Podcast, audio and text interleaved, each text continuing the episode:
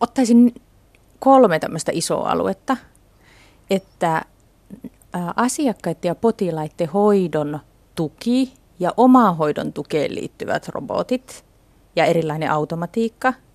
Ja toinen voisi olla sitten hoitajien työtä muuttava, hoitajien työhön kohdistuva robotiikka. Ja kolmas voisi olla sitten sairaalan muu robotiikka ja automatiikka, millä tavalla siellä tavarat liikkuu ja jopa ilmastointi. Ja jos vielä neljänne ottaa mukaan vielä laajentaa, niin sitten se olisi lääketieteen robotiikka, eli erilaisiin toimenpiteisiin ja diagnostiikkaan liittyvä robotiikka. Tämä olisi oikeastaan sellainen karkea jako, jolla niitä sitä robotiikkaa voi jotenkin jaotella. No sitten kun tullaan sinne potilaan ja asiakkaan hoitoon liittyvää robotiikkaa, niin siellä voi olla tällaisia vuorovaikutteisia robotteja, jonka tarkoituksena on stimuloida, saada aikaa vuoro, sananmukaisesti vuorovaikutusta, katsetta, kosketusta, liikettä, esimerkiksi tällaisia hylkeitä, parorobotteja tai tämmöisiä silitettäviä kissoja, jotka reagoi silitettäessä vaikka kihräämällä. Ja, ää, ni, tai vaikka tämmöinen Zora-robotti, olisiko se 6-70 senttiä korkea, tämmöinen vähän humanoidin näköinen, joka voi liikkua ja, ja siten vaikka innostaa lapsia tai ikääntyneitä liikkumaan. Eli tämä on yksi vuorovaikutuksen alue. Toinen alue on sitten tämmöinen oma hoidon tukena oleva robotiikka, jotka voi olla asiakkaan ja potilaan liikkumiseen tai vaikka terveystietojen keräämiseen, automaattisesti vaikka sensore, sensoreilla monitoroi sitä, mitä, miten verenpaine, verensokeri, pulssi, kaikkia tällaisia, mitä laajenemassa määrin olevia asioita voidaan automaattisesti mitata. Eli todella laajasta kentästä puhutaan. Melkein tekisi mieli heittää tähän ne ääripäät, eli vaikkapa se apteekki, kun olet siinä tiskillä ja, ja siinä se apteekkityöntekijä näpyttelee tietokonetta ja painaa nappia, niin sieltä hurina ja surina käy ja robotti hakee juuri oikean lääkkeen ja toimittaa sen tiskille. Ja toinen ääripää todellakin vaikka se kissa, jota vaikka iäkäs muistisairas vanhus silittää keinutuolissa. Eli kaikkea tältä väliltä. Kyllä. Ja ajattelisin, että tuo esimerkki siitä, siitä apteekista on siinä mielessä tosi osuva, että siinä nähdään, mitä automatiikka ja robotiikka voi, miten se voi muuttaa vaikka asiakaspalvelutilannetta.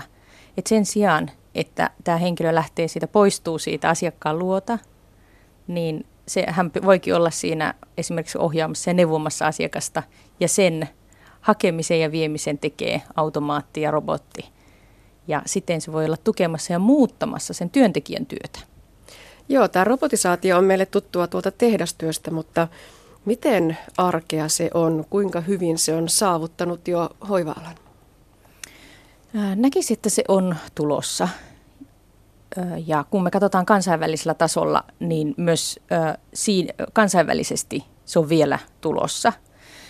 Tällaisia kotimaisia tai kansainvälisiä systemaattisia tutkimuksia asiasta ei ole, että me ei ihan tarkkaan tiedetä sitä tilastoa, mitä on, vaan tällaisia yksittäisten tutkimusten kautta tiedetään, mitä, mitä on käytössä ja minkälaisia kokemuksia niistä on. Mutta erityisesti se on tulossa hoitolaitosten käyttöön tämmöisinä logistisina ratkaisuina esimerkiksi tavaroiden kuljettamiseen. Ja sitten toinen, mikä me nähdään jo, jo tota, sanomalehtien palstoilta vanhusten hoitoon, paitsi tämmöisinä, tämmöisinä vuorovaikutteisina robotteina, myös esimerkiksi sitten lääkehoitoon ja tämmöiseen omaan hoitoon tukevana robotiikkana. Onko se kehitys pelkästään positiivista vai voiko siihen liittyä myös no ainakin eettisiä piirteitä? Itse olet Mari Kangasniemi nimenomaan näiden eettisten kysymysten asiantuntija. Minkälaisia kysymyksiä siellä silloin voi nousta esille? Ajattelisin, että robotiikka, samoin kuin kaikki muukin, niin se sisältää sekä että.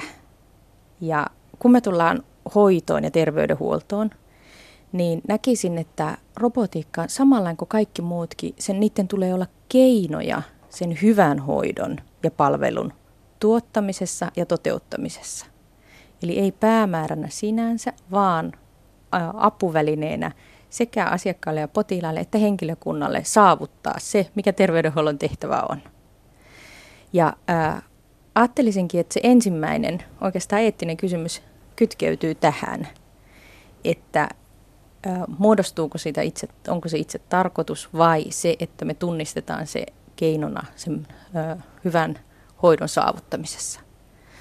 Ja ää, sen myötä tulee oikeastaan, siihen liittyy kaikki terveydenhuollon eettiset kysymykset siitä, millä tavalla hoito voidaan toteuttaa tasa-arvoisesti ja oikeudenmukaisesti, mitä se esimerkiksi tarkoittaa robotiikan käytössä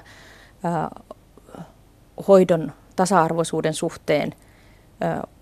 Robotiikan käyttö voi lisätä vaikka alueellista tasa-arvoa sillä, että paikkoihin, jossa ei josta on vaikka vähennetty tai viety pois palveluja, niin voidaan esimerkiksi automatisoitujen palveluiden avulla lisätä ja tuoda uusia palveluja. Ja siten sen, se tasa-arvoinen hoidon saatavuus vaikka lisääntyy. Toisaalta sillä voidaan lisätä myös eriarvoisuutta niin, että, että edellytetään esimerkiksi asiakkaan ja potilaan käyttämä jota, käyttävä jotain automatisoituja palveluita, johon asiakkaalla ja potilailla ei ole minkäänlaisia taitoja eikä edellytyksiä toteuttaa sitä hoitoa. Esimerkiksi jos pitäisi monitoroida omia, omia terveystietoja itsenäisesti, ja se on vaikka edellytys hoidolle, niin sillä voidaan aiheuttaa myös eriarvoisuutta terveydenhuollossa. Onko meillä siitä tietoa, että miten me suomalaiset, me asiakkaat, me potilaat, me hoivan kohteet – suhtaudumme robotisaation tuloon? Kansainvälisesti jonkun, joita jonkun verran tutkimuksia on, on olemassa tässä ja kotimaassakin on, on hiljattain tehtyjä tutkimuksia. Jos tarkastelen vaikka kansainvälisten tutkimustulosten näkökulmasta, niin robotiikka koetaan hyödyllisenä silloin, kun se on helppokäyttöistä ja se todella koetaan, että se parantaa jotenkin sitä hoitoa, että sä pääset paremmin hoitoon, se on luotettavampaa tai ää, täsmällisempää. Esimerkiksi se hoito, ho, hoito toteutetaan aseptisesti, eli siitä ei tule mitään, mitään tota, ei ole mitään tartuntavaaraa vaikka, tai vähentää tartuntavaaraa. Eli sieltä löydetään, potilaat ja asiakkaat on kokenut se hyväksi silloin, jos se hyödyttää heitä, on helppokäyttöistä. Samoin myös sairaanhoitajat tai muut terveydenhuoltoammattihenkilöt oikeastaan aika samoilla periaatteilla on pitänyt, tai samoilla, samoilla perusteilla on pitänyt sitä hyödyllisenä. Jos se on helppo käyttöistä ja jos se todella hyödyttää sitä työtä. Tuolla Ylen nettisivuilla kysyttiin loppuvuodesta suomalaisilta, että miten he suhtautuvat hoivarobotteihin ja haluaisitko, että sinua hoidettaisiin tai robotti hoitaisi sinua tulevaisuudessa. Kaikkia näitä tuloksia ei ole vielä analysoitu, mutta voiko jotakin yleiskatsausta sanoa, minkälaisia kokemuksia, minkälaisia ajatuksia sieltä tuli esille? Kiinnostavaa siinä kyselyssä oli se, että siihen tuli hyvin nopeasti, muutaman päivän sisällä, suuri määrä vastauksia. Ja ää, ajattelisin, että se on oma viestinsä siitä, että aihe on hirveän ajankohtainen ja myös ehkä tunnistettava, että ää, mihin tämä robotiikka oikein hoitotyössä liittyy. No sitten niihin ö, tuloksiin, ehkä en tässä vielä, vaiheessa vielä niitä avaa sen enempi, niitä ollaan tällä hetkellä analysoimassa ja niistä tulee sitten myöhemmin keväällä julkaistaan sitä tarkempaa tietoa, mitä suomalaiset Ylen verkkosivujen käyttäjät ajattelee ö, hoitorobotiikasta ö, oman hoitonsa osana.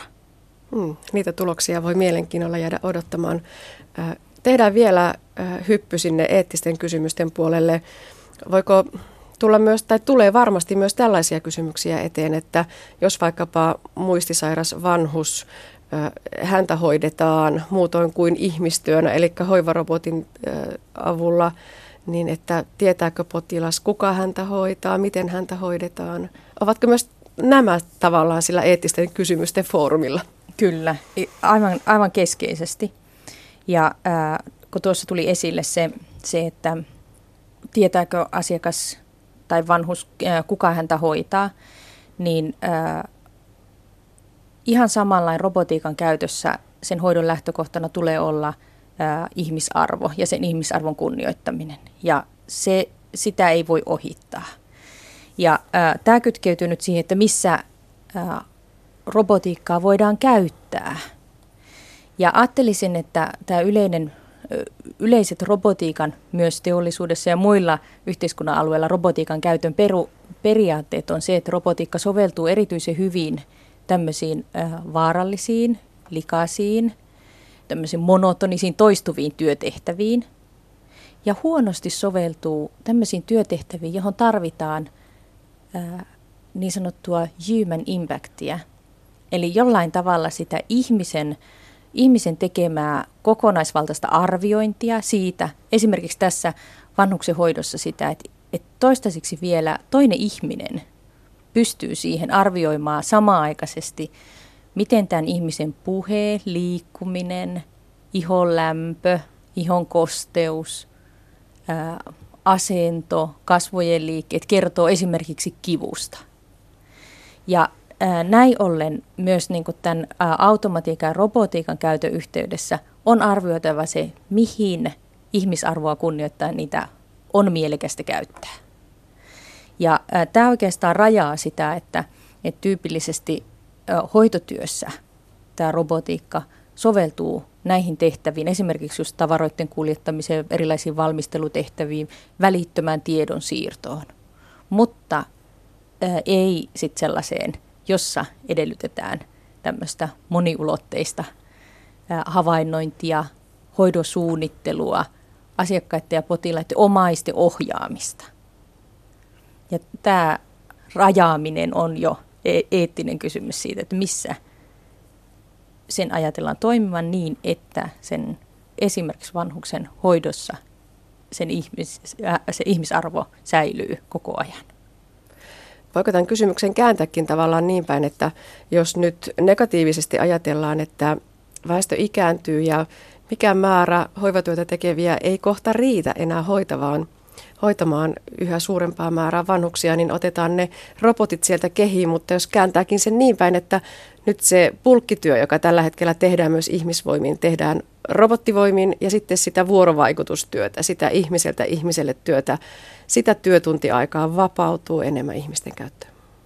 Kyllä siinä mielessä, että, että on todellinen huoli, että miten meidän hoitaja, hoitaja sukupolvet kapenee, eli lukumääräisesti vähenee. Ja sitten hoidon tarve kuitenkin tulee kasvamaan.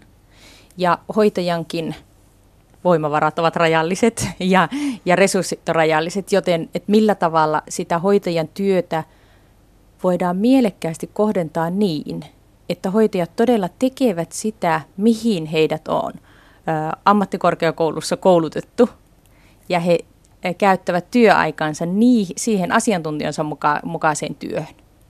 Ja sitten uudelleen arvioida, mitä on ne muut tehtävät, jota esimerkiksi automatiikalla ja robotiikalla voitaisiin toteuttaa. Ja yksi keskeinen, hirveän tärkeä hoitajien tehtävistä on, on ää, dokumentoida potilaan hoitoa. Se on jo lain edellyttämä velvoite. Mutta kun me katsotaan tutkimuksia, tutkimuksia, kotimaisia ja kansainvälisiä, niin hoitajien työajasta 3 ja 40 prosenttia voi mennä siihen kirjaamiseen. Ja esimerkiksi tämä on sellainen alue, että kyllä edelleenkin hoitotyön keskeinen seikka on se, että se hoito dokumentoidaan, mutta se ei edellytä tämmöistä käsin kirjaamista tai koneella naputellen kirjaamista, vaan voitaisiin esimerkiksi käyttää tiedonsiirron mahdollisuuksia siitä, että jos sä mittaat lämmön, niin se siitä laitteesta siirtyy suoraan dokumentoituu ilman, että se sen työntekijän tarvii käyttää aikaa siihen, että kirjoittaa lapulle ja työntää taskuun ja kävelee kanslia ja kirjaa sen. Eli tämmöisiin seikkoihin voidaan myös, myös sitä hoitajien työaikaa säästää niin, että sitä voidaan aiempaa parempi, paremmin kohdentaa niihin koulutusta vastaaviin tehtäviin ja siihen välittömään potilashoitoon. Puhutaan sitten vielä Mari Kangasniemi tekniikasta. Meillä on siis jo olemassa näitä parohylkeitä ja robottikissoja ja tosiaan ihmistä muistuttavia pieniä robotteja. mitä ylipäätään voi sanoa tekniikasta ja teknologiasta? Meneekö se tarpeiden edellä vai, vai syntyvätkö tarpeet sitä mukaan, kun se tekniikka on valmista ja, sit, ja tarjolla ja kaupan? No toi voi mennä ehkä molemmin suuntiin ja en ole suinkaan tekniikan asiantuntija, että katson sitten niin sieltä hoidon ja hoidon etiikan puolelta. Ja ajattelisin, että, että tässä kysymyksessä ää, erityisesti hoitotyön ja hoitotyön tekijöiden, tutkijoiden pitäisi olla aktiivisia ja tehdä yhteistyötä taas sitten ää, tekniikan ja teknologian kanssa, jotta – koska hoitotyön tekijät ja hoitotyön tutkijat tuntee parhaiten sen tarpeen ja heidän tietoa tarvitaan osoittamaan ja tuomaan esiin niitä tehtäviä, mitä mahdollisesti voitaisiin automatisoida ja robotisoida. Ei missään nimessä passiivisesti odottaa, että jotain tuodaan, vaan myös itse, itse, itse ää, tuoda niitä, niitä tarpeita esiin. Ja tällaisella vuoropuhelulla voidaan varmaan päästä kaikista parhaaseen lopputulokseen palvelemaan sekä sen asiakkaan hoitoa että sitten taas työntekijöiden työtä. No entä vielä loppuun tutkimuksen näkökulma? Nyt tosiaan suomalaisilta on kysytty, että mitä mieltä he ovat tästä asiasta, mutta mikä olisi sellainen tutkimuskysymys, johon tutkijana tekisi mieli paneutua? No, tutkimuksen näkökulmasta tosi keskeinen seikka on se, että me tunnetaan hyvin vähän si- sitä, minkälaisia vaikutuksia robotiikalla hoitotyöhön on. Joten meidän on vaikea arvioida sitä, että mitä kannattaa käyttää, milloin, miksi. Kaikkia ei kannata joka paikkaan viedä, vaan että, että pyst- meillä olisi tällaista seurantatutkimustietoa siitä, millä tavalla erilaisen robotiikan käyttö vaikuttaa hoitotyöhön ja niihin hoitotyön tuloksiin, eli sinne hyvään potilashoitoon ja myös sitten siihen työntekijöiden työhön. Ja tämä on varmaan se kipeimmin tarvittava tieto, mitä, tarvi, mitä, mitä tutkimuksen tulisi tuottaa päätöksenteon tueksi ja hyvän hoidon toteuttamisen tueksi.